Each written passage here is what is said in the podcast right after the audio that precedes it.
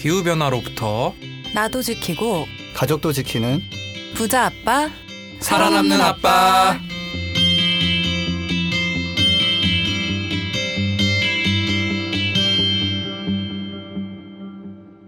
안녕하세요. 팟캐스트 부자 아빠 살아남는 아빠입니다. 기후 변화로 급변하는 경제 산업 구조 속에서 우리들의 가족도 지키고 재산도 지킬 수 있는 방법을 지금부터 알려드립니다. 네 안녕하세요 제21대 국회의원 선거 결과가 굉장히 기대되는 김나연입니다 네, 선거를 앞두고 언제나 그렇듯이 살짝 불안한 상태인 김석입니다. 네, 지금 선거고 보고 재택과 육아를 함께 하느라 지금 너무 힘든 재택 육아 공존위원회 회장 차윤탁입니다. 아 근데 윤탁 쌤 공감을 하는 게 제가 윤탁 쌤이랑 회의가 있어가지고 이제 어제 화상 회의를 했어요 근데 의준이가 자꾸 와서 말을 걸어서 윤탁 쌤이 계속 저는 그만, 그 약간 연출 그만하라고. 같아. 아, 아, 아. 예전에 그 BBC 교수, BBC 인터뷰에서 아, 교수한 네네네네. 명이 확 떴잖아요. 엄청 유명했죠 그래서 그거를 되게 연습한 느낌이 나더라고. 아, BBC에 내가 뭐 불러주는 사람이면 내가 좋겠다 진짜. 어. 노래를 하라고 해서 노래를. 노래 그때 노래가 율동으로 그때 먹힌 거예요. 아, 재택이랑 육아를 같이 하는 게 아, 너무 진짜 힘들죠. 좋을 것 같아요. 이게 맞벌이 하시는 분들 중에 좀 어려운 분들 있을 것 같아요. 지석 쌤 그래서 와. 사택하시잖아요 음, 저는 집에 있으면 아이들이 가만히 두질 않고 저도 마음이 흔들리기 때문에 그냥 나가서 차에서 그냥 처박혀서 일합니다. 육아는 이제 저기 사모님께 온전히 맡기고 이제 본인만 이렇게 나와서 차에서 일을 하신다는 거죠. 그렇죠. 네, 음. 알겠습니다. 네, 좋습니다. 나는 소중하니까요. 네, 당당함이 오래갈 수 있길 바랍니다. 네. 김지석 선생 응원합니다. 네. 나연 쌤뭐 이 방송에 나갈 때는 선거가 안 끝났을 때죠, 그죠? 네, 음. 방송일이 이제 14일이니까 하루 뒤가 이제 선거일이죠. 음. 그래서 저희가 기후 참정권 캠페이너 두 분도 초대를 했었고, 음. 사실 저희 셋 다 이거 같이 했었잖아요, 이 캠페인을. 네. 그런 만큼 되게 결과가 기대되는 것 같아요. 음, 좀 정치적인 관심이 필요할 때고 네. 저도 이제 제 지역구에 어떤 후보들이 나오는지 찾아봤거든요. 네. 예, 계속 이제 출마하시는 무소속 후보님 또 나오시더라고요. 음, 그분도 그렇고 하여튼 이번에 이제 투표하시기 전에 선거 운동 같은 게 약간 이제 코로나 때문에 좀 미진해가지고 그런데 또 저- 인터넷으로 정보 많이 찾을 수 있으니까 네. 이제 뭐 공약도 한번 꼼꼼히 따져보면서 투표 참여해줬으면 그- 좋겠네요. 저 이게 살짝 항상 불안한 게 여기서 누가 어떤 사람들이 뽑히느냐에 따라서 앞으로 4년 동안 이제 뭐 나라의 방향과 이 제도가 바뀌잖아요. 그쵸. 예, 그래서 음. 누가 좀 물어보면 이제 하려고 했는데 아무도 안 물어봐서 그냥 제가 튀어나와서 얘기합니다. 그래서 그 내가 제가 왜 이렇게 내가 어수선하지 생각하면 아 선거철이구나. 예. 음, 음. 지금 많이 바쁘시죠, 지셨어요. 많이 바쁘시고. 아좀 바빴어. 예. 이런 와중에 또 이제 댓글과 후원을 또 많이 이제 달아주셨고 네. 정말 감사한 게 이렇게 또 새롭게 댓글 달아주시는 분들 많거든요. 네. 그러니까 댓글이 저희 생명의 아 저희 저희 생명, 생명의 근원인가요? 네 저희 댓글이 저희 팟캐스트의 생명의 근원입니다, 진짜로. 그래서 많이 좀 달아주셨으면 좋겠고 저 댓글 한번 소개를 해볼게요. 네. 버들님 안녕하세요. 붓바살바를 애청 중인 19살 학생입니다. 저는 비건을 지향하는데 이것저것 찾아보니 비건 제품이 꼭 친환경적인 것은 아니더라고요. 뭐 그래서 환경에는 좀 안 좋지만 동물에 좋은 쪽을 지향해야 할지 고민이 많습니다. 좀 조언을 해주실 수 있나요? 비건 과 뭐 동물에 좋은 쪽, 여튼 이런 고민을 달아주셨는데 네. 또 저희 저희 댓글 생태계에서 램비니님 이제 또 네. 저희 방송 많이 들어주시는 분 중 한 분인데 댓글 달아주셨네요. 뭐라고 달아주셨죠? 냄비니님이 이제 본인은 채식을 한 지 오래되지 않았지만 경험상 한국에서는 친환경이면서 비건인 소비 생활을 하기가 무척 제한적이라 둘 중 하나라도 만족하면 선망한 것 같다 이렇게 음, 얘기를 해주셨어요. 그래서 본인의 기준을 정해놓고 좀 따라야 한다라는 의견을 주셨는데 전 냄비니님 댓글을 보면서 되게 공감이 가는 문구가 있었어요. 그래서 환경보호랑 이제 플라스틱, 채식주의는 사실 모두 관계가 있죠. 그쵸. 그래서 그린피스는 뭐 플라스틱 제로 캠페인도 하고 있고 최소 한 끼 최소 한 끼 캠페인도 진행을 하고 있고 근데 말씀해주신 것처럼 사실 지금은 구조상 되게 해결되지 못한 문제들 때문에 개인이 좀 완벽하게 뭐 플라스틱 제로나 비건 그치. 생활을 하기가 되게 어려운 세상이에요. 우리가 그래서 캠페인 하고 있잖아요. 네. 대형마트에서 이제 일회용 플라스틱 적게 쓰는 없는 네, 네. 상품 사고 싶다고. 네. 근데 두 원칙 모두 사실 되게 중요하기 때문에 우선은 최대한 노력을 하면 좋겠다라는 얘기를 드리고 싶고 그리고 또 선택을 불가피하게 해야만 될 때는 개인이 좀 어느 가치를 앞에 두느냐에 따라서 판단하시면 좋을 것 같아요. 근데 잊지 말으셔야 하는 게 가장 중요한 건 사실 내가 지치지 않고 계속 지속 가능하게 생활하는 거거든요. 음, 그런 얘기를 드리고 싶고 또 저도 빵을 좋아해서 비건 빵집을 좀 자주 가요. 네. 근데 빵을 구매를 할 때 좀 비닐 포장이 마음에 걸리더라고요. 음. 음. 그래서 지금은 다회용 용기를 가져가서 비닐 포장에 안 된 빵을 담아오고 있는데 네. 뭐 포장이 된 것밖에 없으면 그 빵은 좀 구매를 안 하고 있고요. 어. 근데 플라스틱 제로랑 비건을 실천하시는 분들 모두가 좀 환경을 생각하시는 분들이잖아요. 네. 그리고 그런 마음이 또 같기 때문에 좀 가게 사장님이랑 이야기를 나눠보시면 의외로 좀 쉽게 답을 맞아요. 찾으실 수도 있을 것 같아요. 직접 좀 제안을 해주시는 것도 좋고 네. 또 냄비니님 댓글 중에 참 이 부분이 좀 감명 깊었는데 하나의 원칙이라도 지키며 살아야 한다라고 음. 생각해서 자기 본인은 하고 계시다고 수입품보다 지역 농산물을 드신다고 그러면 네. 아무래도 또 탄소 배출이 좀 적게 된 거를 드시는 거잖아요 네네. 운송이나 이런 거요 그렇죠. 좀 이런 게 멋있는 것 같아요 또 하나 좀 나가자면 네. 그 제도가 바뀌어서 우리가 이런 고민을 어, 안 하고 그냥 아무거나 저기 잡아 들어도 환경 피해가 최소화되는 물건들이 나와 있으면은 훨씬 더 편하거든요. 그렇죠. 지금 너무 힘들어요. 이게 뭘 해야 되나 뭐 이건 저게 걸리고 이건 이게 걸리고 그러니까 음. 어 그래서 제가 아까 이렇게 선거에 대해서 얘기한 거고 음. 또 하나는 제가 하나 요청드리고 싶은 거는 자 구체적으로 한번 물어봐 주세요. 예를 들어서 환경엔 좋지만 동물에게 좋은 쪽을 지향할지 하셨는데 저 어떤 아이템이 그런가 보통 동물한테 좋은 건 환경한테 좋은 편이거든요. 음, 음, 그래서 음. 그런 구체적으로 뭐랑 뭐 사이에서 고민된다 이런 거 마- 말씀해 주시면 제가 이제 전공한 게 또 그런 거거든요. 전과정 평가라고 처음부터 끝까지 했을 때 뭐가 더 문제인가 네, 예, 그렇죠. 그런 거를 제가 평가를 해드릴 수 있으니까 김 선생님이 유학생활 고되게 하셨거든요. 그거로 이제 지금 청취자의 고민까지 해결해 주신다고 하니까 네. 아, 그런 거 하려고 배운 거지. 그렇죠. 뭐. 예, 안 그러면. 뭐 배워서 예. 뭐 합니까? 그거. 고민 해결 코너 하나 만들어 보면 괜찮을 것 같아요. 질문을 네. 구체적으로 주시면 예, 네. 구체적으로 해결을 좀 해드리겠습니다. 네, 또 냄비님들의 또 대댓글도 되게 좋았던 것 같고, 네, 하여튼 이런 댓글 앞으로 많이 환영하고요. 또 숲속 푸른 달님이시죠. 저 숲 활동가로 하고 계시고 또 네. 저희 애청자이신 이제 숲속 푸른 달님이 또 댓글 달아주셨는데 탄소 배당금제에 대해 알게 되었는데 아이고. 기후 위기에 적용될 수 있을 것 같습니다. 음, 예, 이거 탄소 뭐, 배당금제. 네, 2017년에 테드 영상을 보셨나 봐요.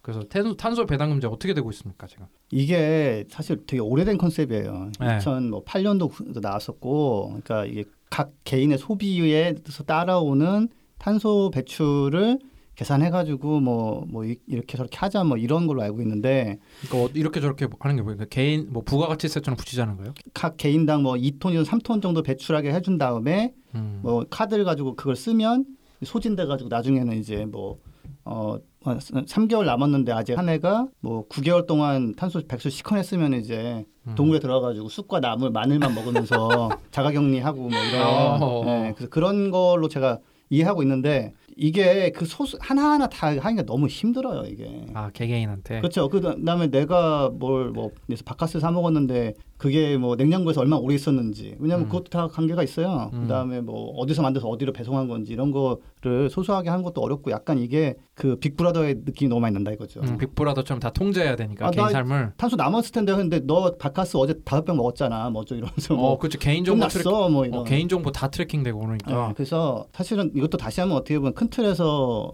전기는 내가 아무리 써도 CO2가 거의 안 나온다거나 뭐 이런 음. 식으로 바뀌는 게 좀 필요하고 음. 페이퍼상으로 이렇게 딱 써놓으면 이렇게 뭔가 어 이렇게 하면 좀 좋겠네 싶은데 꼭 그게 되지는 않아요. 그래서 음 그래서 맨날 이렇게 얘기가 나오고 실제로 되진 않는 예, 그런 부분인데 음, 되면 좋겠지만 현실적인 장벽이 많아서 음, 그러군. 예 이거가 그런 우리의 탄소 배출을 통제하는 시스템으로 부분적인 역할을 할 수 있겠지만은 크게 하기는 어려울 겁니다. 또 개개인이 배출하는 거를 다 이렇게 또 통제하는 것보다 또 기업이나 이런 큰 주체를 그렇죠, 하는 게 그렇죠. 예. 조금 더 빠르고 효과를 그렇죠. 볼수 있을 것 같고. 네. 네. 네, 그런데 이런 탄소 배당 금제 같은 이런 질문이 들어오는 팟캐스트 좀 대단한 것 같습니다. 음. 네, 습성 푸른 달님께서 이제 미래 직업 중에 그러니까 기후 위기에 연관돼서 좋은 직업 중에 그 나무로 건물 짓는 게 좋을 것 같다. 그래서 유럽에서는 고층으로 나무를 짓는다 이런 댓글 달아주셨는데 고충은 나무를 주시는 게 아니고요. 아니, 고층으로 고층으로 나무 건물을 고층 짓는. 건물도 나무로 짓는다라고 네네네. 이제 댓글 달아주셨는데 어 뭐 어쨌든 그린피스의 입장은 기존 숲을 지키면서 또 나무를 심는 게 중요하지. 음. 그러니까 기존 숲을 인공 숲으로 대체하는 거는 저희가 엄청 반대하죠, 그죠? 어, 네. 근데 이런 부분이 있어요. 그러니까 지금 예전에 사실 한옥이나 이런 초가집은 네. 이산화탄소를 흡수해서 목질이 만들어진 음, 그러니까 carbon sink 그 자체가 탄소 저장 시설이 되는 거예요. 그렇죠. 예. 그 근데 지금은 우리가 뭘로 짓냐면 철근, 네. 네. CO2 대박 나오죠. 거기다 시멘트 이것도 CO2 대박 나와요. 네. 예, 그래서 지금 그 건물을 짓는 것 자체가 어, 그 자체가 굉장히 그 친환경에서 굉장히 멀어놨거든요. 음. 그래가지고 이제 이게 이제 이산화탄소를 배출하면서 만든 재료를 갖다가 건물을 짓고 있는데 이제는 이산화탄소를 흡수해서 만들어진 재료를 쓰자 해가지고 목재로 가고 있는데 사실 숲을 많이 훼손을 하고서 막 심어놓은 곳은 네. 종이를 만들기 위해서나 목재를 얻기 위해서 그 농장처럼 쓰고 있는 부분이 많아요. 그래서 음. 지금처럼 시멘트나 철근을 안 쓰고 어, 이런 식으로 목재를 갖다가 쓰는 게 훨씬 난데 그렇게 아직 많이 짓지는 않고 있고 근데 뭐 나름대로 아 우리가 이산화탄소 배출을 많이 하지 않고 건물을 지을 수 있다라는 거 고층 건물을 지을 수 있다라는 거는 약간 희망적인 부분이 있죠. 근데 네. 그래서 제가 좀 너무 차- 없어요 지금. 제가 좀 찾아보니까 네. 또 우리 옛날에 또 유명한 얘기 있잖아요. 뭐 아기 돼지 삼형제라고. 네네. 그 첫째는 지프로 지었다가 날아가고 그거 완전 친환경인데. 둘째는 나무로 집을 지었다가 이제 늑대가 부시고 그것도 완전 친환경인데. 셋째가 이제 이제 벽돌로 벽돌. 졌는데 이제 어, 벽돌로 그 다 굽느라 이제 또 탄소 배출 엄청 하고 졌는데 살아남은 거 아니에요. 그렇죠. 이게 산업주의자의 이게 네. 마케팅이에요 이게 아이들 사용자가 사실. 근데 이제 숲속 푸른달님이 제보를 해주셔가지고 좀 찾아보니까 요즘 나무라는 건축 자재가 엄청나게 이제 발전한 거예요. 아까 지석 쌤이 말씀해주신 것처럼 콘크리트 이 산업이 네. 이 세계 이산화탄소 배출량이 최대 8%를 차지할 정도로 그렇죠. 네. 네. 이 건물을 짓는데 탄소 배출이 많이 든다는 거예요. 그리고 물도 엄청 많이 쓰고 그래서 콘크리트가 물 다음으로 많이 쓰이는 물질이래요. 지구에서. 음, 음, 그뭐 광업의 85%뭐 이런 정도로 그런데 이제 요즘에 CLT라고 나무를 이제 엇갈리게 이렇게 붙여가지고 나무를 엄청 강도가 뛰어나게 만든 건축 자재가 나와서 노르웨이 같은 데는 나무로 빌딩을 18층까지 지을 수가 있대요. 그게 그래가지고 이게 어떤 장점이 있냐면 우선 아까 말씀해 주셨는데 나무가 탄소를 이제 흡수하잖아요. 또 이게 뭐 어린 나무일수록 좀 흡수를 잘한다면서요. 그렇죠. 훨씬 빨리 성장하니까. 네, 그래서 어른 나무가 흡수한 상태로 이 가둔 상태로 잘라 가지고 지우면 이제 그 이산화탄소를 흡수한 상태로 이게 지울 수가 있고 그 다음에 뭐 지진에도 훨씬 우수하고 이 불에도 안 탄대요 나무가 이거 음. CLT로 한 거는 그리고 가져와보라고 내가 한번 태워줄 테니까. 잘 안 타게 처리는 할수 그죠 있죠. 270도 정도 이상에서만 타지 뭐 음. 하여튼 열을 견디는 게 되게 좋아가지고 네, 많이 좋아 그런 기술이 예, 있죠. 예. 네. 그래가지고 이게 좀 약간 친환경적인 약간 대체 건축술로 좀 많이 각광받고 있는 것 같고 그리고 건물이 그 너무 높다고 좋은 게 아니거든요. 네. 사실은 또 초고층 빌딩 같은 거 지면은 그거 뭐 공실도 많아요. 다 음. 분양도 안 되고 이제 사람의 욕심으로 많이 초고층 빌딩의 이 경제성에 대해서 많은 이게 있는데 네. 사실 뭐 나무로 18층 정도 지면은 그래서 되는 거 아닙니까? 하는데 그 이게 또 그 MDF 같은 합성 나무 소재보다 좀 화학 연료 거의 안 들어간대요. 그래서 이런 음. 친환경적인 거 좀 많이 좀 유망할 것 같습니다. 네, 드림 오브 네이처님이 또 이제 꾸준한 후원이나 댓글 달아주셨는데 네. 빠른 쾌유를 빈다고 네네. 지석쌤 김나연 선생님 뭐또 건강을 잘 챙기셔야 지석쌤. 뭐 발치하신 곳은 다 아물었죠? 네, 다 아물고 네. 허전한 상태로 이제 한 한두 달 가다가 네. 적당한 시기에 이제 어, 하나 박아 넣어야 됩니다. 임플란트를. 네, 40 중반의 임플란트라니. 네, 그, 양치를 너무 잘하시고 치실도 열심히 하십시오. 그리고 이제 드림 오브 네이처님이 또 저희 방송 열심히 들어주시다 보니까 이제 미래를 잠깐 보신 것 같은데 네. 인도네시아 자와 9, 10호기 석탄 발전소 건설이 취소됐다는 시- 소식을 들으셨는데 아 안타깝게도 이거는 아직은 아직은 아니라는 거죠. 네. 그러니까 지금 뭐 이대로 됐으면 네, 좋겠네요. 미래를 보신 것 같아요. 드림 오브 네이처는 미래를 보시고 이제 말씀하신 것 같은데 지금 한국전력에서 네. 그 인도네시아 자와 90호기를 이제 석탄 발전소를 건설하려고 하잖아요. 그렇죠. 근데 이런 건설하는 이런 사업하기 전에 KDI 이제 그 한국개발연구원에 네. 예비 타당성 네, 예비 타당성이라고 되는데 이 경제적으로 이게 뭐 수익 수익이 날지 안 있는지. 날지 이거 사실 저도 이제 배웠는데 네. 지금 좀 씁쓸하네요. 저도 배웠는데. 그래가지고 이게 딱 돌려봐요. 그래가지고 경제적으로 가치가 있는지 없는지를 하는데 인도네시아에 석탄 화력 발전소를 지어주는 사업의 수익성이 적자죠. 적자. 네. 마이너스 100여억 원이죠. 네, 적자로 예상되는 그 사업 조사 나왔는데 적자로 되는 사업을 한국전력이 굳이 또 하고 싶어가지고 이게 뭐 지분을 낮추면은 뭐 예비 타당성 조사를 안 받아도 되는 뭐 그런 네네. 꼼수가 있나 봐요. 그래서 그런 거를 계속 꼼수를 부리고 있는데 우선은 그린피스랑 이제 국내 환경 단체들의 활동으로 지금 지난 3월에 그 자와 인도네시아 자와 90호기에 투자를 의결하려고 하는 거를 이사회에서 네. 그걸 지연시켰어요. 그쵸 안건이 네. 상정되지 않았죠. 그래서 5월에 다시 이제 조사를 예비 타당점 조사를 이제 강행할 걸로 예상되는데 이것도 저희 우리가 유심히 봐야겠죠. 왜 굳이 한국전력이라는 게 이제 어? 공기업이고 이제 국가 자원 어, 리소스도 많이 들어가 있는데 네. 굳이 수익도 안 나는 거를 짓겠다라고 하는 거를 말려 말려야 되는 거잖아요. 국민연금이 또 한국전력에 투자 많이 돼 있잖아요. 네. 그러니까 참 이런 거는 그리고 또 이제 코로나 사태 소- 속에서 또 베트남에 또 무슨 뭐 붕, 붕항. 붕항 붕항 이런 석탄 발전소 슬그머니 지어주려고 그러니까 이게 너무 창피해 이게 아직도 석탄 발전소 지금 뭐 증기기관차 발명되는 무슨 산업혁명 시대도 아니고 하면 외국에서 원하지도 않아 근데 이렇게까지 하고 싶을까 싶네요. 어. 그러니까 이게 이 설비를 만들고 이걸 뭐 설계하고 갖다가 이제 어쨌거나 일거리를 찾는 사람은 돈을 댄 사람들이 손해를 보던 거기서 사실을 원치 않는 사람들이 많던 그냥 자기들이 한동안 일거리를 하려고 이런 걸 추진하는 경우가 왕왕 있어요. 음, 너무 근시안적인 태도인 것 같아요. 네. 그렇죠? 아니 네. 석탄 발전소가 뭐 미세먼지도 많이 나오고 이산화탄소 배출 어마어마하게 해가지고 지금 다 안 짓고 음. 하물며 짓는 데는 투자를 철회하고 있고 그런데 이걸 어떻게 하물며 우리나라에서도 경제성 없다고 조사까지 나왔는데도 불구하고 계속 짓겠다는 참 이런 사람들이 있는 게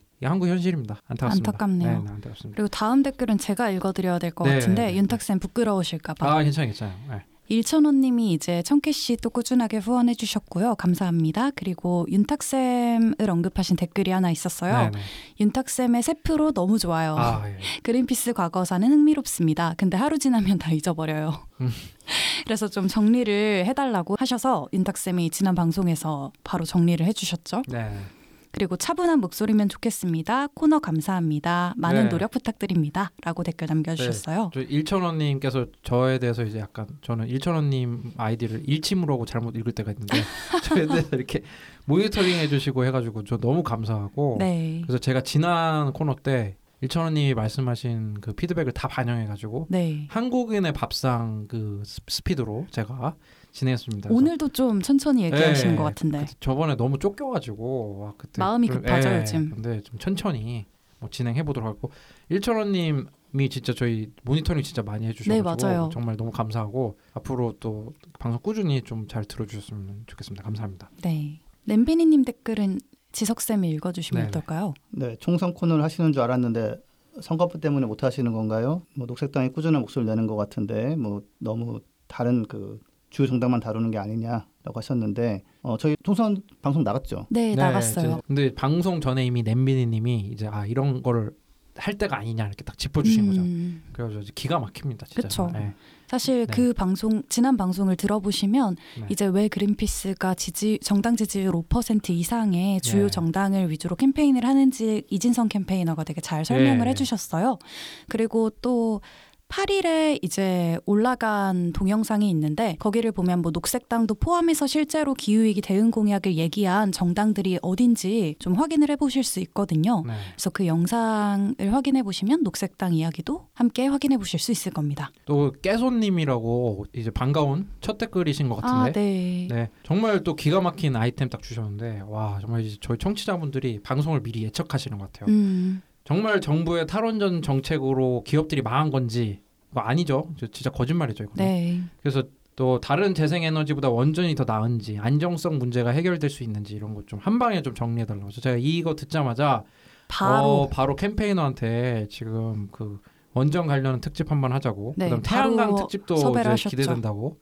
또 태양광 특집 하면 뭐 또 저기 또 김지석 선생님 태양광 발전소를 설립하는 데 있었던 피와 땀과 눈물 노력 예, 거의 드라마 자이언트급 아닙니까? 비법을 알려주시는 거죠. 네. 숨겨왔던. 비법은 옛날에는 하기 수 있었는데 요즘은 하기 어려우니까 그땐 그랬지. 조심하세요. 네. 그땐 그랬지로 한번 가죠. 네, 그땐 그랬죠. 아, 요즘 상황도 제가 대충 알고 있는데 아무튼 예전보다 많이 어려워졌다. 요즘은 좀 투자 조심해야 되는 거죠. 태양광 투자 아닌가요? 네, 뭐 허가 같은 것도 오래 걸리고 뭐 네, 네, 네. 선로가 없어가지고 어, 예전에는 이거 받으면 허가 받으면 할 수 있었는데 지금은 그거 받아도 또 한 2, 3년 기다려야 되는 것도 있고 음. 근데 어 일단 원자력은 아무튼 아, 우리나라에 그 어떻게 보면 그런 것 같아요. 태양광하고 원자력에 대한 그 가짜 뉴스가 제일 많은 것 같아요. 진짜. 맞아요. 네. 네, 이거 한번 네 알겠습니다. 검토해 보시죠. 예. 네, 네, 저희 campaigner분 모시고 아 캠페인 안 전문가 해도 돼. 내가 다 알아. 네, 한번 기획해 볼 수 있도록 하겠습니다. 그리고 또 구글 플렉스 님이 진짜 오랜만에 댓글 다시 어. 달아주셨어요. 예. 네. 네, 방, 여권 반가 반가. 네, 여건이 안 돼서 한참 동안 못 듣다가 천천히 정주행 중이라고. 그래서 안티 툰베리로 활동 중인 나, 나오미 자이프트가 있대요. 나오미 자이프트 누구요? 그 미국의 네, 무슨 무슨 자유경제원 비슷한 데 있어요. 그 아. 아, 무슨 딱 들어도 감이 오네요.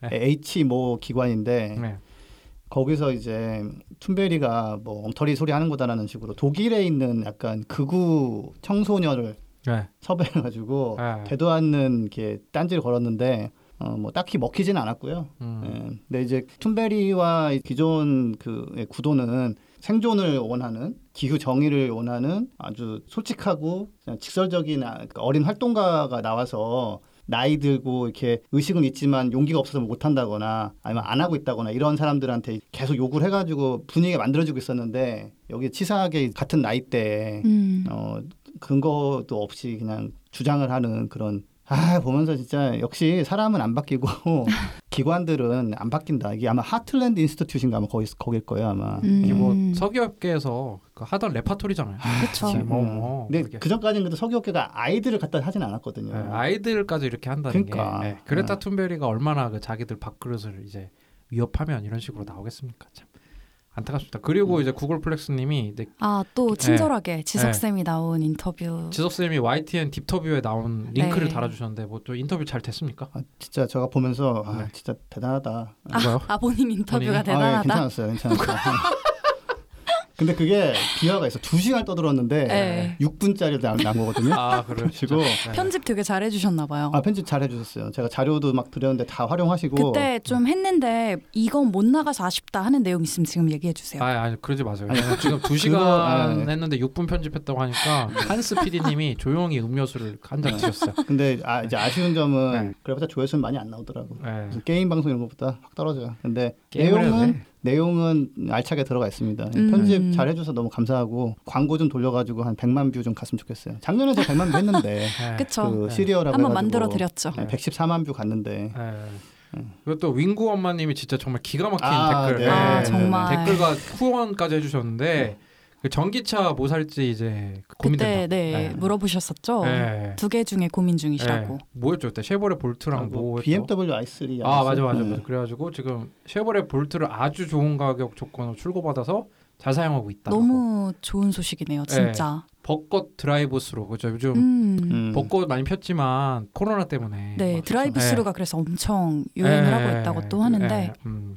어, 저는 정말 뿌듯하고요. 네. 네. 근데, 근데 이제 이제 끝난 게 아니에요. 이제 전기차 찾았으니까 이제 전기가 깨끗해질 수 있게 재생에너지를 좀 밀어주셔야 된다라는 음. 거하고 네. 주변에 좀 많이 알려주세요. 이차 좋다. 그 가끔 전기차를 타면서 우리 동네 전기차가 늘어나면 충전할 때 내가 줄 서야 되는 거 아니야 하면서 이렇게 그 안 알리고 이런 분도 있어요. 막 우리 알리지 말자 전기차 좋은 거. 네. 근데, 그- 근데 그렇게 하시면 어, 안 되고 많이 사실 알려주시고. 늘어나면 충전 시설도 더 확충이 될 거니까. 그렇죠. 그 지역에 전기차가 늘어나면 또 예산도 나와서 전기차 충전소도 늘어나요. 그래서 알려주시고 또 하나는 전기차 충전비나 이런 게 워낙 싸니까 좀 많이 다니시는 경향이 생겨요. 음. 예, 저희 지인들도 별로 안 타다가 전기차를 산 다음에 너무 음. 운전도 재밌고 어, 부담 안 된다고 막 떠다니시는 분들이 있는데 뭐 처음엔 좀 즐기시되 결국 전기도 쓰고 또 타이어도 닳고 이래가지고 완벽하진 않으니까 어, 즐기시다가 조금 자제하시면서 주변에 팍팍 알려주세요. 예. 네. 하여튼 축하드리고요. 감사합니다. 예. 윙 구가 이제 반려견 이름이라고 하셨잖아요. 윙구가 참 좋아할 것 같습니다. 네, 윙구 어머님, 하여튼 전기차 사신 거 축하드리고 오늘 이제 댓글 오랜만에 좀 많이 읽어드렸는데요.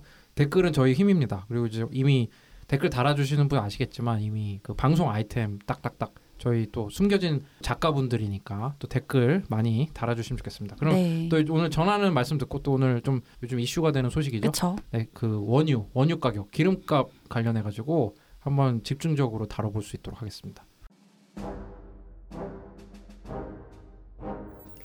플라스틱으로 넘쳐난 대한민국. 일회용 플라스틱 없는 장보기가 불가능할까요? 대형마트가 변하면 가능합니다. 그린피스의 플라스틱 제로 캠페인을 검색해 대형마트의 플라스틱 제로를 요구하세요.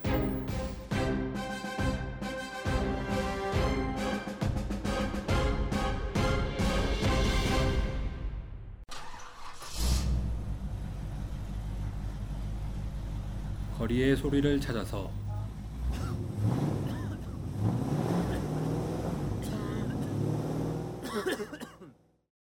이 소리는 기후 위기를 심화시키는 내연기관차가 매캐한 매연을 뿜으며 지나가는 소리입니다.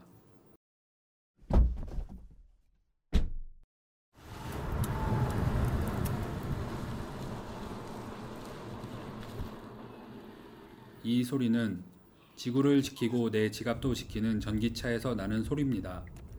환경과 전기차에 대해 더 궁금하신 점은 그린피스 홈페이지에서 내연기관차 이제 그만 캠페인을 검색해 주세요. 네 이번 주 다뤄볼 소식이죠. 지금 코로나 사태가 지금 계속 지속되면서 네. 정말 석유 시대가 예상대로 끝나는 거 아니냐. 음. 석유 시대 종말이 온다. 한번 저희가 안 다뤄볼 수가 없는데 지금은 어떻게 되는 겁니까? 석유 시대도 끝나가고 있지만 네. 근무 시간도 끝나가고 있거든요. 5시 51분인데 6시 우리 포기하세요. 퇴근하려면 9분 안에 끝내 포기하세요. 야근은 일상이다. 알겠습니다. 제가 여론몰이 지금 시, 실패했고요. 네, 저, 저희 지석 쌤의 매니저분도 듣는 방송이죠. 네. 아 맞다. 네, 알겠습니다. 네. 아니 뭐 정치 이거 법적으로 이렇게 해도 되는 거야 원래. 네, 알겠습니다. 네. 준법 직장. 네. 자 그래서 예 이게 그런 거 있어요. 왜 우리가 지금 특히 그린피스 같은 경우 원자력 반대한다고 막 욕 먹잖아요. 네. 근데 또 하나 욕 먹는 게 이제 환경주의자 자칭 뭐 그런 분들을 욕하는 것 논리 중에 하나가 예전에 석유 고갈된다고 석유 시대 끝난다고 그러면서 했는데 지금 석유 엄청나게 많이 쓰는데 음. 펑펑펑 나오고 심지어 요새 가격까지 폭락했단 말이에요. 음. 공급이 넘치는 거죠 지금. 음. 그래서 환경 얘기하는 사람을 공격할 때 자주 쓰는 게 이런 거예요. 석유 끝난다더니 뭐 잔뜩 나오는구만. 니들 엉터리야 이렇게 얘기를 하는데 이거 제가 약간 배경 설명, 그러니까 역사를 좀 알려드리자면 그 허버트 킹이라고 네. 이분 환경주의자 아니에요. 그냥 그 석유 이런 거 자원 측정하고 이런 거 최고 전문가였는데 나 우리 환경주의자라는 단어 좀 안 썼어요. 아나 그거 너무 왜냐면. 음. 어. 환경주의자도 종류가 너무 많다고. 그렇지 그렇지. 그래가지고 가- 다 같은 게 아니란 말이에요. 그죠? 아 나중에 한번 다뤄볼까 이거 네. 환경주의자는 한 20개로 나뉜다 뭐 이런 거 있죠. 뭐 네. 생태주의자 뭐 그거 서로 별로 안 좋아해. 그렇죠. 어, 저 별로 안 좋아해요. 네, 환경하는 사람 좀 네, 사이 안 네, 좋아요. 네. 자 근데 하여튼 허버트 킹이라는 사람이 딱 보니까 아 미국의 유전을 파고 나면은 뭐 이렇게 몇 년 지나면 이제 석유가 안 나오고 이러는데 이렇게 가다 보면 미국에서 육지에 있는 유전은 앞으로 석유가 안 나오겠네 70년대 정도부터는 그렇게 얘기를 한 거였어요. 그리고 실제로 그렇게 됐어요. 어. 음. 예, 그냥 푹 꽂아서 막 빵 터져가지고 한 15년 20년 나오는 유전은 이제 거의 끝났어요. 딱 땅에 빨대 딱 꽂으면 이제 그렇죠, 검은 그렇죠. 속에가 컬컬컬 나오는 막 네. 그런 그, 그 옛날에 서부극 같은 거 유행할 때 맞아요. 서부극 얘기 많이 나오네요. 예, 그 아니, 아니. 영화에서 맞아요. 막 힘들게 힘들게 해가지고 뭐 사부로 딱 팠는데 막 석유가 빵 터지면서 해피엔딩 끝나고 어, 맞아 맞아 진짜 그게 아니라 미국에서. 그 서부 그때에서 금광이랑 네. 그렇지 금광. 금광 있는 땅이랑 석유 있는 땅을 차지하기 위한 그렇지. 어마어마한 그래가지고 어. 그때 대출 받아가지고 뭐 음, 석유 유정 팠는데 막 중간 나와가지고 뭐 잘 안 나가지고 막 스스로 목숨 끊는다든지 그렇죠, 그렇죠. 아. 그때도 이제 사업하는 분도 힘들었던 거지 이제 음. 은행 대출 끌어와가지고 아무튼 네 아무튼 네, 그래가지고 이제 그 이분이 얘기한 거는 그 육지에서 그 콸콸콸 나오는 거는 끝날 거다. 조금 있으면 70년대 말 정도 되면은 뭐 이런 거였고 네. 맞았어요, 그거는. 네, 그 맞았는데 이제 근데 왜 석유는 그러면 지금도 콸콸 나오느냐? 기술이 좀 발전하고 이 인간들의 이 자원을 찾기 위한 그, 그 노력이라고 해야 되나 뭐 욕심이라고 노력 해야 되나 노력 예. 네, 이게 바다 한번 파보자 바다 땅이 없으니까 네. 뭐한 3, 400m 뭐, 뭐 거의 막 1000m까지 막 들어가지고 막 찾아요. 근데 막 콸콸콸 나온 거예요 거기서. 그래서 북해 원유 그런 얘기 하잖아요. 음. 바다에서 채취하는 거고 그 다음에 미국 같은 경우도 멕시코만이라고 해가지고 그 플로리다 쪽 밑으로 해가지고 그쪽에서 많이 나오는데 이게 좀 그 호라이존 사고라고 하는 게 있었죠. 예. 네. 한 2015년이었나요? 네, 이때 바닷속으로 뚫고 들어간 게 잘못돼가지고 빵 터지면서 원유가 뭐 정신없이 뻗어나오고 뭐 거기 원유 플랫폼 불타고 나중에 이제 맷 데이먼 주연 영화로 나왔었어요 이게 음. 그래서 육지는 끝났지만 바다에서 나온 게 있었고 그래서 우리가 그린피스도 이제 뭐 북극 캠페인 하잖아요. 북극 네, 캠페인 하면은 거기 이제 북극에서 석유나 천연가스 시추 이런 걸로 해가지고 꽂는데 거기서 오염물질 막 나오죠 바다에. 맞아요. 그리고 진짜 또 맷 데이먼 영화만 이제 좀 소개해 주셔서 좀 섭섭한데 또 우리나라가 또 아카데미 또 작품상 배출한 나라 아닙니까? 그렇죠. 또 하지원 배우님의 또 흑역사죠.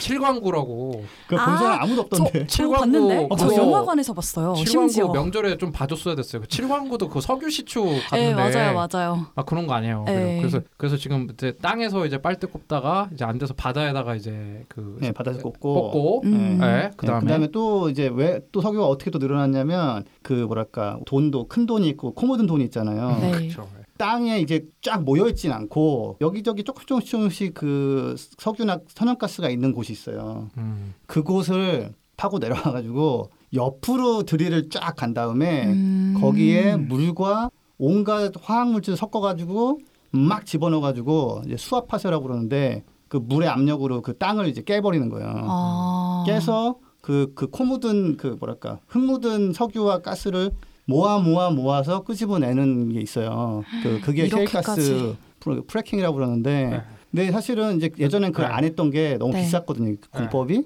서유값이 오르니까 이제 아 그 우리 그거 하자 해가지고 미국에서 신나게 팠어요 음, 그거를 음. 지금도 신나게 파고 네. 있어요. 그쵸. 제가 이것 좀 설명을 드리면 셰일 가스라고 뭐냐면 셰일이 우리 지금 아마 지구과학 시간에 좀 배웠을 거예요. 에, 에. 셰일이라고 그 진흙이 이렇게 얹어가지고 된 지층이 있거든요. 아까 지우스님 말한 것처럼 그 셰일 가스 사이에 가스랑 이 그 석유가. 석유가 지저분하게 껴 있는 거야. 음. 그럼 그거를 옛날에는 그거를 파는데 드는 비용이 배럴당 100달러였나? 어, 했는데 그렇죠. 네. 그게 지금 45달러 정도 수준으로 딱 음. 줄어든 거예요. 그래서 그게 2008년에 미국이 경제기가 왔잖아요. 근데 2013년쯤에 이게 세계적인 경영 컨설팅 업체죠. 뭐 맥킨지부터 해서 엄청 많이 밀었어요. 왜냐면 이걸로 경제 부흥하자. 이 셰일 가스로. 음. 게 그래가지고. 네. 그때 정말 어, 미국의 경제를 다시 부흥시킬 뭐 그런 것 중에 3D 프린터 기술이랑 음. 요 셰일 가스, 셰일 혁명이라고 그때. 아 맞아요. 어, 그래가지고 이제 이 지저분한 것까지 이제 캐기 시작한 거죠. 그렇죠. 예. 그리고 이제 좀 더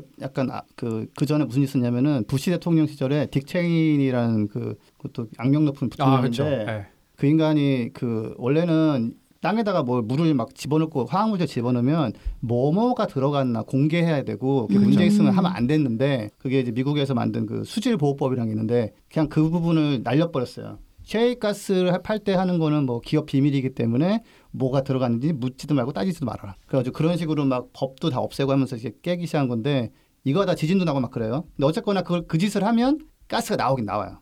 근데 여기서 이제 문제가 뭐가 있냐면 그렇게 한 다음에 가스가 안 나오기 시작하면은 석유가 안 나오기 시작하면은 놓고 가버려요 그냥 대충 그냥 이 정도면 이제 안 나오게 우리 시멘트 발랐으니까 갈게요 가는데 거기서 계속 조금씩 조금씩 그 메탄가스 이런 게 나오는데 그 양이 만만치가 않아서 사실 지금 셰일가스 가지고 석탄 발전소를 많이 없앴거든요. 네. 네. 가스 싸게 공급해가지고 네. 가스 화력 발전으로 석탄 발전 화력 발전을 좀 많이 줄였는데 그 셰일가스에서 나오는 메탄가스랑까지 감안해서 계산해 보면 석탄 발전소가 더 낫다라는 평가가 나왔어요. 석탄 발전소가 음. 더 낫다. 네, 오히려 더더 음. 온실가스 면에서 좋다. 온실가스. 네. 그러니까 셰일가스.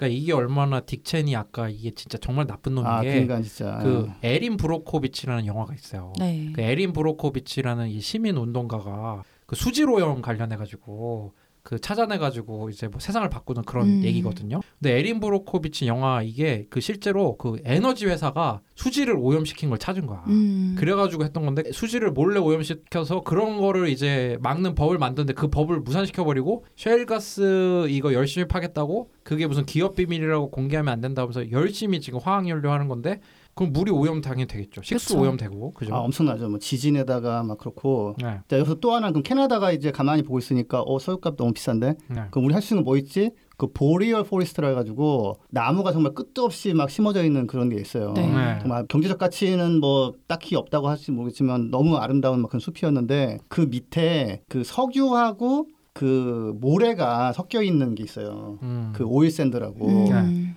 그 나무를 싹 없애버리고 막 땅을 파가지고 거기서 기름 쩐 모래를 막 꺼낸 다음에 그거를 뭐 예를 들어서 끓이는 거예요. 석탄을 떼서 끓여서 둥둥 뜨는. 석유를 모아서 또 다시 수분을 빼서 뭐 이런 식으로 해가지고 공급하기 시작한 거예요. 음. 그러니까 거기 파헤친 걸 보면 정말 그 반지의 제왕 혹시 보셨어요? 아 봤죠. 저는 네. 안 봤습니다. 네, 거기에 무기 만든다고 막 그 나무 막 잘라내고 맞아, 맞아. 네. 흉악한 짓 하는 거 나오는데 그 그런 거를 정말 막 광범위하게 해버려가지고 이쪽 하는 사람들은 그 모르도로라고 거기 완전히 가보면 음. 죽음에 막 무슨 좀 돼 있는데 아무튼 이런 식으로 하면서 석유를 더 막 파내는 바람에 지금 공급이 막 넘쳐나게 되고 이런 거거든요. 그러니까 어 예전에 석유가 뭐 고갈될 거라는 거는 사실 맞는 말이었고 그 미국에서 땅에서 팔 수 있는 걸 지금은 정말 해- 해선 안 될 짓을 막 하면서 판에서 하는 거라서 제가 그래서 이런 걸 저런 걸 다 알다 보니까 석유를 태워서 뭘 하는 게 너무 싫은 거예요. 음. 이 업계가. 그래서 제가 그래서 전기차를 제가 계속 밀고 타고 뭐 아- 주변에 알리고 지금도 전기차 코너를 하면서 이제 알리는 게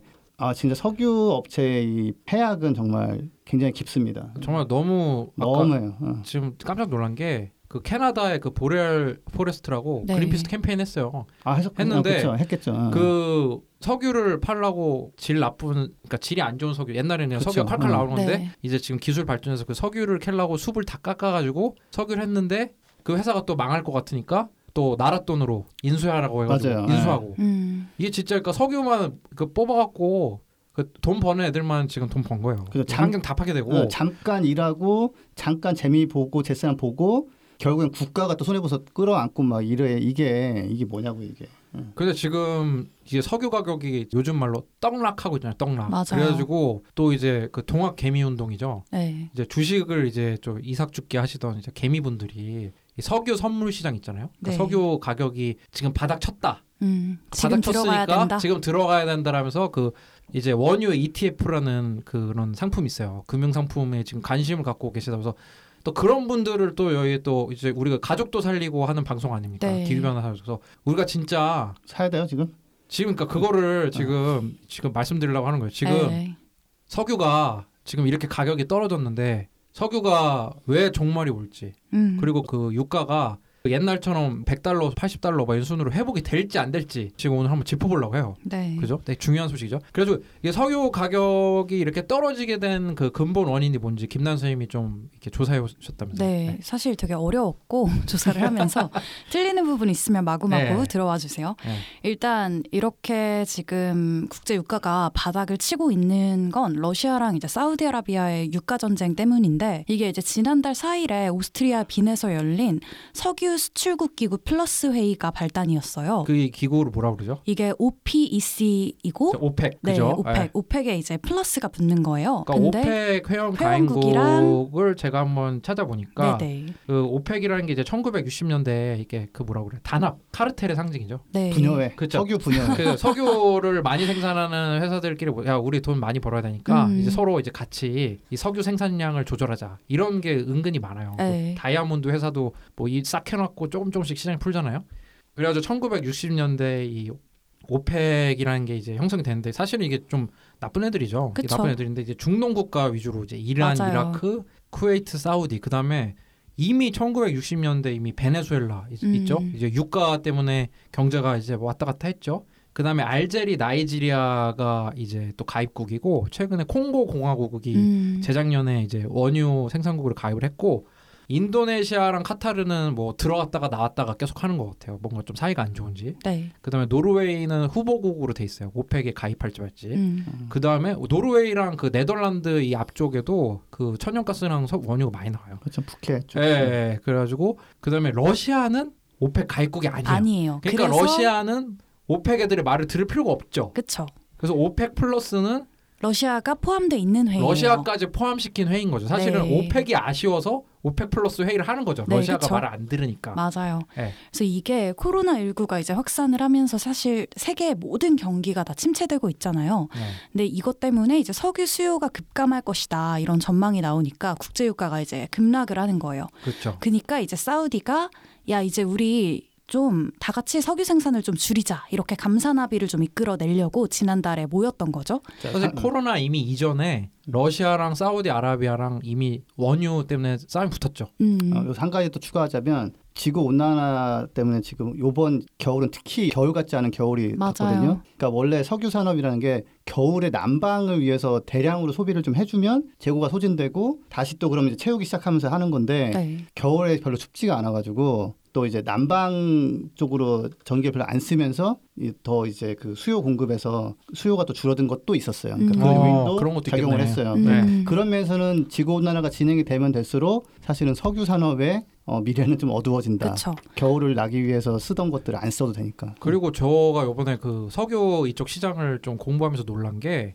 석유의 절반은 운송 수단으로 쓴대요. 음. 어, 그래서 그래가지고 비행기 자동차. 예. 어, 다 운송에 석유가 절반 정도 들어가니까 이 전기차 시대로 가면은 그렇죠. 그쵸. 석유를 쓸 일이 없는 거예요. 그쵸, 그쵸. 이제 지금 또 그런 방향으로 가고 있고 음. 그리고 예. 지금 2018년 기준으로 보면 세계 석유 생산량이 미국이 16.2%로 1위, 그리고 사우디가 13.0%로 2위, 러시아가 12.1%로 3위래요. 근데 이때 이제 사우디가 우리 감산을 하자라고 제안을 했는데 러시아가 이제 여기 반대를 한 거예요. 그래서 그러니까 협- 러시아 입장에서는 사우디 네. 아라비아가 어, 야 우리 좀 줄여서 팔자 들을 필요가 없어 말을 왜 사우디 아라비아가 오펙의 의장 같은 그런 네. 국가인데 러시아 특히 이제 푸틴 푸짜르죠 푸짜르 총리가 들을 이유가 전혀 없는 거예요. 음, 그래서 이게 협상이 결렬되니까 사우디가 이제 가격 인하 그리고 증산 즉 감산이 아니라 증산 더 많이 석유를 팔겠다. 갈 때까지 가보자. 네. 그러니까 이제 그렇게 치킨 게임을 이제 예, 시작을 예, 한 예. 거죠 한마디로.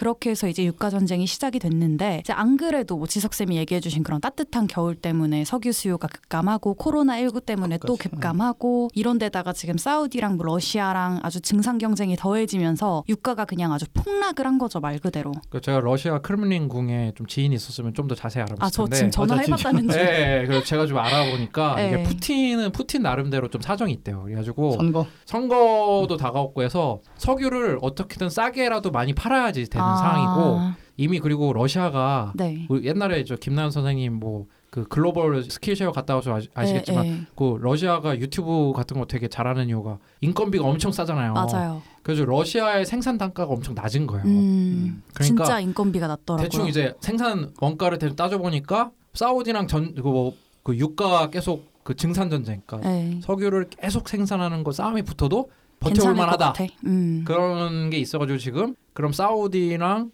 러시아랑 그럼 갈 때까지 가보자 하면서 계속 석유를 생산을 더더 붙이니까 지금 배럴당 20달러가 깨져버린 거죠. 그쵸. 어떻게 됐습니까 지금? 이게? 지금 서부 텍사스산 원유 선물이랑 브렌트유 선물 이 두 가지를 뭐 지표로 많이 본다고 네. 하더라고요. 근데 이게 지난달 30일에는 18년 만에 아주 최저치를 기록을 했대요. 그리고 심지어 미국의 그 되게 유명한 투자 은행이죠. 골드만삭스가 이제 뭐라고 예측을 했냐면 일시적으로 원유 가격이 0달러 아래로 떨어질 수도 있다. 그러니까 아, 마이너스가 일시적으로? 될 수도 있다라고 예측을 한 거죠. 근데 이러니까 아까 얘기했던 셰일 업계가 얼마나 타격을 받겠 어요. 그 지금 러시아는 어떻게 보면은 약간 꽃놀이패 같은 게이 협상을 완전히 지금 깡패처럼 하는 거예요. 음. 우리 계속 더 늘리겠다. 그랬더니 사우디가 지금 어떻게 하고 있냐면 우방국 있잖아요. 네. 뭐 미국이나 유럽 국가 자기들 고객들한테 지금 연락해서 러시아 안 말리면 우리 다 죽는다. 음. 러시아 지금 석유 좀 그만 만들라고 그래. 이렇게 지금 연락을 돌리고 있거든요. 그러니까 또 이제 트럼프 대통령이 가만히 안 있고 그러니까- 우리, 우리 도 여기 개입하겠다. 그리고 아까 그 셰일 지층에 섞여 있던 셰일 가스나 셰일 기름 이게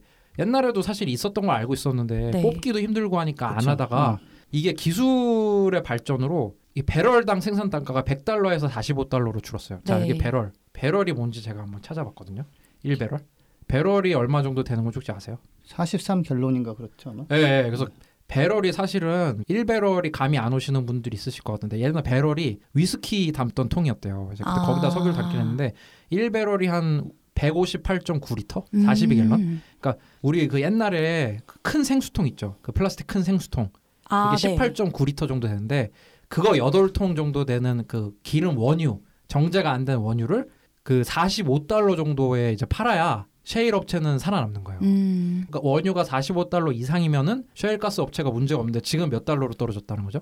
20달러 선이 26달러? 붕괴됐다는 거죠. 그쵸. 그러니까 미국에서는 셰일 가스 업체에다가 다 지금 도산 위기라고 하는데 지금 유가로는 얘네가 지금 수익을 낼 수가 없는 구조인 거죠. 네, 그래서 실제로 그 지난 1일에 화이팅 페트롤리엄이라는 그 셰일 가스 업체가 네. 그 파산 신청했어요. 음. 그래가지고 이제 그 첫 파산이 나왔는데 이게 지금 미국에서는 경제 위기에 이 도화선이 될까봐 굉장히 불안한 게 그렇죠.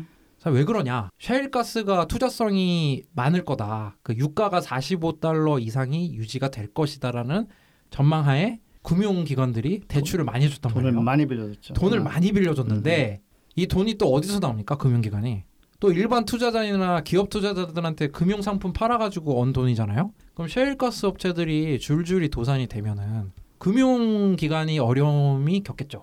그러면 금융기관이 어려움 겪으면 금융기관이 또 빌려준 돈을 못 갚겠죠. 그렇죠. 그러니까 지금 이 셰일 가스 업체를 살려야 된다 안 된다라고 이런 말도 안 되는 논리가 나오는 거거든요. 음. 그죠? 근데 이게 이제 도널드 트럼프 대통령이 개입을 하면서 또 러시아랑 사우디가 이제 그러니까 협상을 타결을 할 거다 막 이렇게 얘기를 하면서 잠깐 이제 유가가 반등하기도 했는데 네.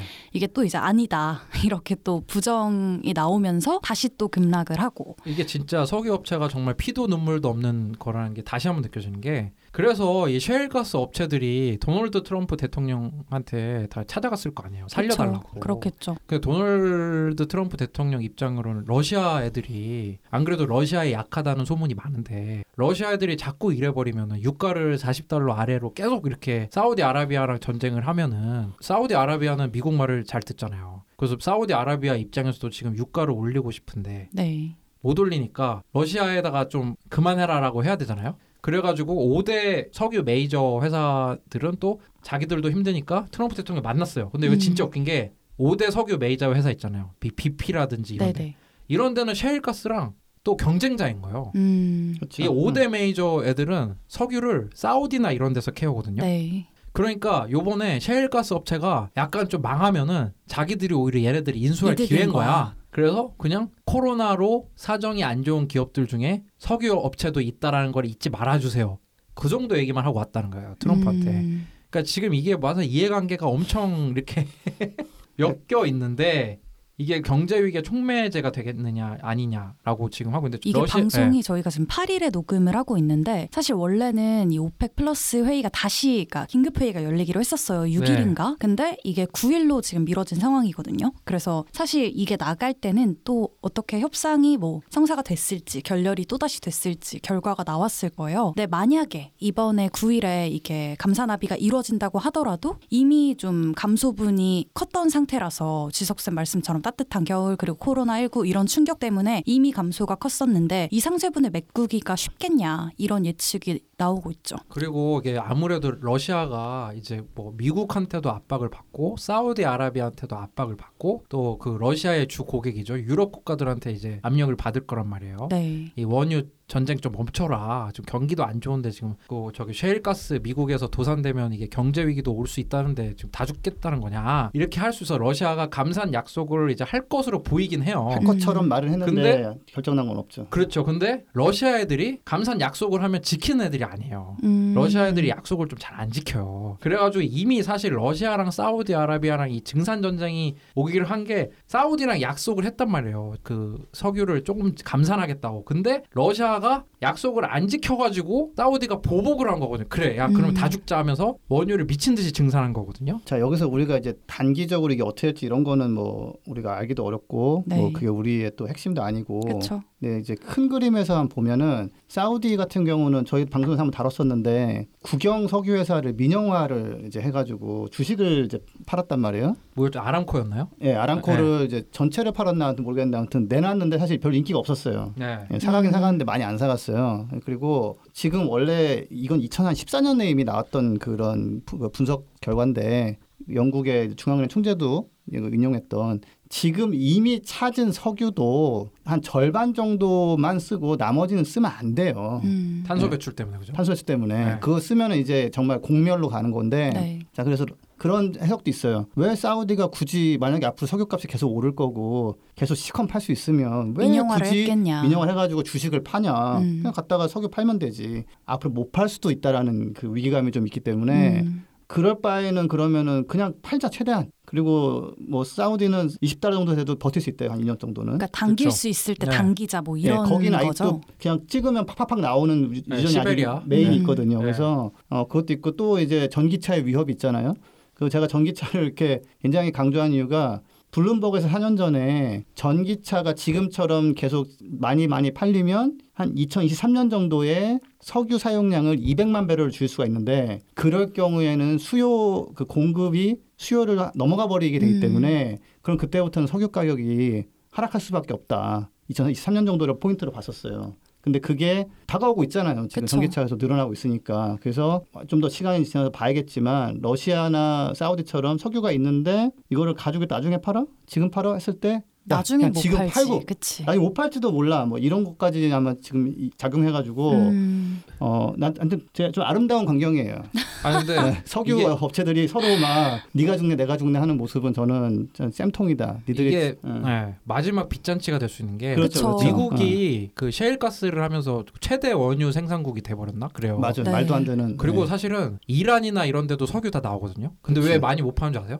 이란 같은 데는 그 석유 자체 채산성, 그러니까 석유를 캐는데 드는 비용이 사우디의 두 배가 넘어요. 음, 그러니까 똑같은 양의 석유를 캐는데 뭐 알제리, 이란 같은 데는 두 배 더 비싼 비용을 들이고 캐야 되니까 많이 캔다고 이득이 아닌 거예요. 음, 판다고 이득이 아닌 거라서 그래서 좀 수익이 나긴 나니까 그렇게 하는데 지금 그래서 저희가 이 방송을 하는 이유는 그렇게 생각하시는 분 있을 거 아니에요. 어차피 석유 없으면 못 사는 거 아니야?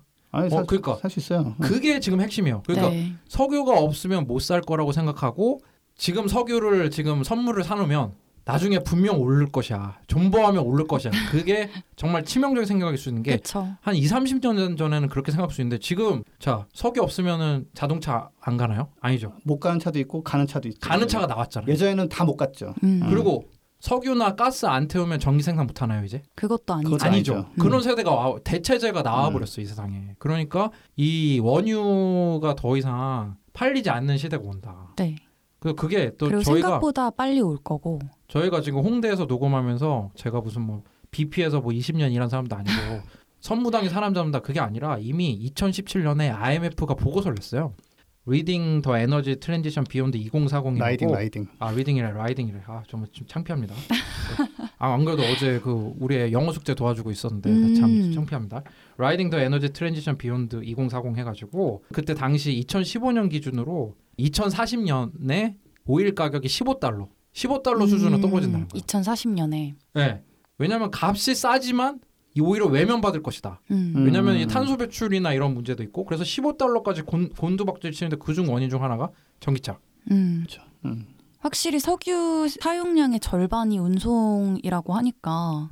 그리고 저희가 지난 방송이나 뭐 얘기했지만 지금 새로 생겨나는 전기 발전 시설의 70% 이상이 전 세계 네, 72%였나요? 70%가 지금 재생 가능 에너지로 짓는다는 음. 거잖아요. 그렇죠. 그러니까 싸다고 다 쓰는 시대가 아니게 되고 맞아요. 그러니까 지금 원유를 정말 잘 봐야 되는 게 물론 이제 저는 재테크는 찬성합니다. 재테크 없이는 살 수가 없는 세상이기 때문에 근데 원유 시장에다가 이렇게 베팅하는 거는 정말 조심해야 되지 않을까. 그렇죠. 왜 저는 주식을 잘 안 해서 사실 모르긴 하는데 보통 이제 들어가면 좀 장기로 가 지고 있겠다라고 하시는 분들이 좀 많더라고요. 그래서 장기로 또 본다면 더욱 더 좀 피해야 되지 않을까 싶기도 하네요. 그리고 IMF가 코로나 때문에 보고서를 또 냈어요. 음. 2020년에 또 냈는데 뭐냐면 중동 지역 있잖아요. 국가들이 네. 경제위기 올 수 있다.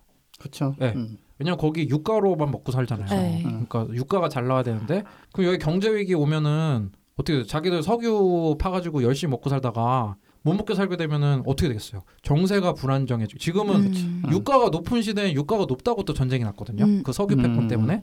근데 유가가 낮으면은 또 여기서 또 어떤 그 정세 불안정이 있을지 모르고 그거에 대한 또 대가를 또 전 세계에서 치러야 되잖아요. 음. 그러니까 중동 지역이 사실은 아니 거기는 지구온난화 뭐안 겪나? 거기 지금도 사람이 살락말락하는 지역인데 네. 예, 이게 사실은 거기서 나서 가지고 앞장서서 지구온난화 막자고 해야 되는데 자기들이 이제 그 주로 파는 게 석유니까 이제 어, 막 파는 식으로 갔는데 안타까운 건 뭐 작년 재작년쯤에는 사우디아라비아가 그, 그 아람코 뭐 팔고 뭐 석유 판 돈으로 태양광을 막 어마어마하게 짓겠다고 하다가 네. 또 말만 시끄럽고 그냥 안 해버렸어요. 그래서 음.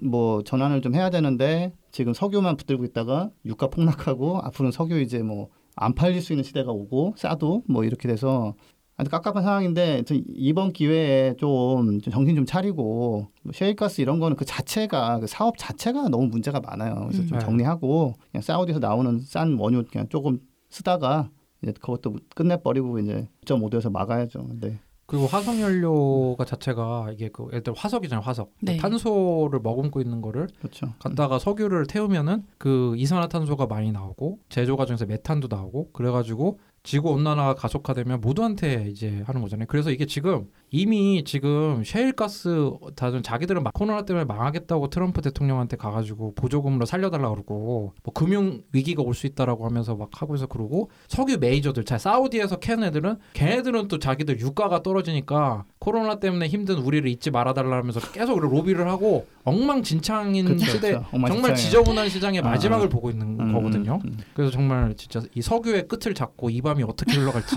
진짜 잘 모르겠는 상황인데 아무튼 저희 방송 들으시는 분들은 아 원유 바닥 찍었다 존버하면 분명히 막 올라간다 이런 그 원유 코인 이런 그 위험한 데다가 베팅 하시는 거를 자제하셨으면 좋겠습니다. 지양을 하고 사실 지금은 네. 뭐 거의 다 뭐 주가가 좀 낮아지고 있는 상황이죠. 네. 이런 때 조금 더 재생 가능 에너지나 뭐 전기차 관련된 주를 사시면 어떨까요? 어 맞아요. 네. 그러니까- 그런 음. 그 특히 화이팅 페트롤리엄이라는 이 그 회사 지금 파산 신청했는데 보면 아시겠지만 주가가 미친 속도로 떨어졌거든요. 그 음, 뉴욕 그 스톡 마켓 그 검색하면 나와요. 네. 그래가지고 그러니까 진짜 정말 조심해야겠다. 왜냐면은 그 원유에 지금 뭐 하시겠다라는 투자자분들이 있는 것 같아서 저 경고성으로 말씀드린 겁니다. 하여튼 원유가 없어지는 원유 대신에 우리가 좀 재생 가능 에너지나 대체 에너지가 많이 나온 시대니까 이걸로 이제 더 이상 석유의 대체제가 없는 게 아니다. 그런 것도 그쵸. 좀 네. 잘 생각해 주시면 좋겠고. 네. 자, 석유도 이제 석탄처럼 되겠죠, 이제. 석탄이 사실은 한 4, 5년 전에 우르르 망했거든요. 네. 그쵸. 네. 근데 서, 그다음에 지금 석유가 지금 우르르 가는 거고 네. 천연가스도 가격이 폭락했죠. 음. 네, 그래서 어, 예, 좀 약간 끝을 끝을 향해서. 가는 분위기가 좀 예, 코로나 등등 뭐 따뜻한 겨울까지 힘입어가지고 전기차 등등 그래서 아, 이쪽에 등- 예, 길게 베팅하는 것은 굉장히 굉장히 승률이 낮다 음. 어렵다. 예.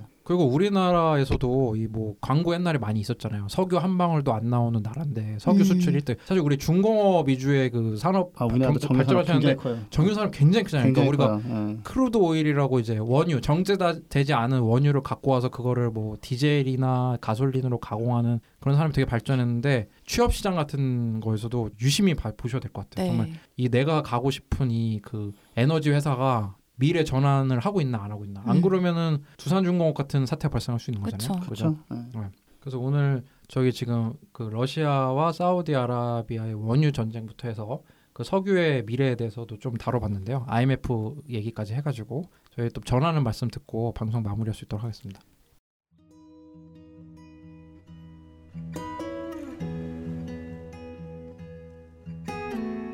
이 방송은 여러분의 소중한 후원으로 만들어집니다. 국제환경단체 그린피스 서울사무소에 후원해 주실 분들은 네이버에서 그린피스 팟캐를 검색하시면 쉽게 후원에 참여해 주실 수 있습니다.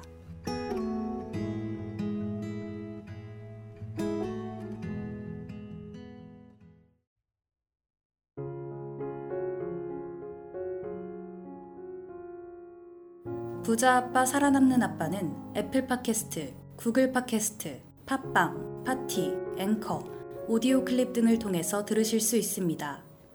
방송에 대한 의견이나 참여를 원하시는 분들은 gkr골뱅이 greenpeace.org로 메일을 보내주시면 저희가 정기적으로 확인하겠습니다. 부자 아빠 살아남는 아빠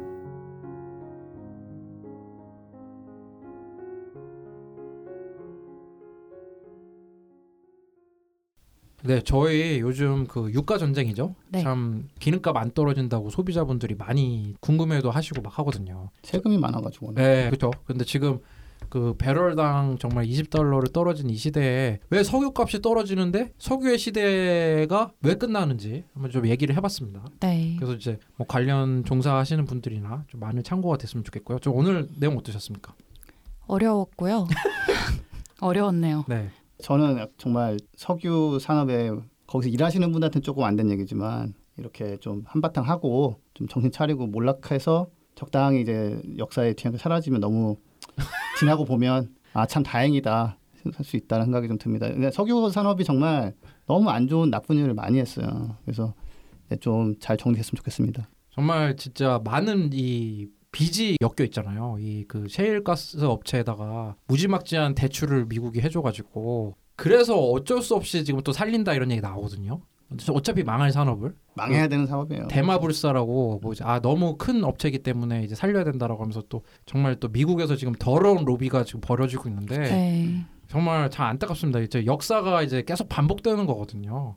그래서 저희 방송 들으시는 분만 해도 아 이런 그 유가 전쟁 뒤에는 좀 이런 이면이 있고 이런 방향으로 가는 게 이런 업체에다가 또 심폐소생해가지고 경제 위기를 결국에 막기 위한 그런 것이 참 마냥 능산지 우리 가족을 위한 일인지 좀 같이 한번 고민을 해볼 수 있는 시간이 됐어요. 고민할 거 없어요. 그러면 네. 안 돼요. 끝.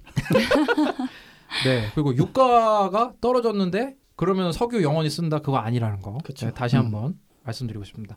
그럼 저희 때 또 이 방송 나가면 이제 또 국민이 할 수 있고 예, 지구에 사는 사람으로서 할 수 있는 가장 쉬운 선택이죠 투표 투표 네. 통해 가지고 세상을 바꾸는 거 많이 참여하시길 바라면서 네, 전기차도 네. 구입하시고 네. 서, 석유 업체 한방 한 방 날려주세요. 한 원펀치 날려주세요. 어. 저희 가상 후보 원배의 지지성이죠 투표에 이제 아마 다음 주부터 못 들을 것 같아요. 네. 네, 선거 끝나니까 투표의 노래 들으면서 마지막으로 마칠 수 있도록 하겠습니다. 네 오늘 방송 참여해주신 김지석 김나연 선생님 감사합니다. 감사합니다. 감사합니다.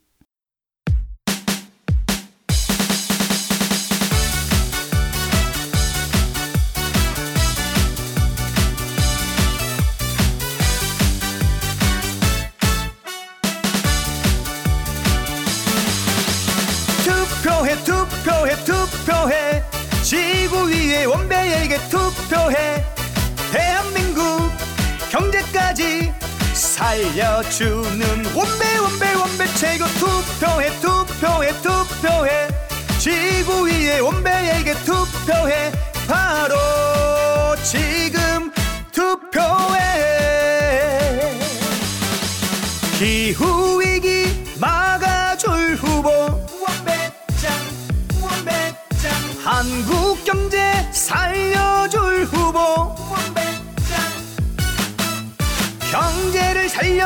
그린 추진 일자리도 맡겨주세요.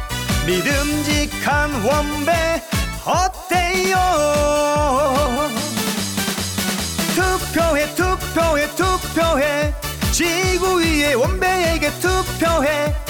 대한민국 경제까지 살려주는 원배 원배 원배 최고 투표해 지구 위의 원배에게 투표해 바로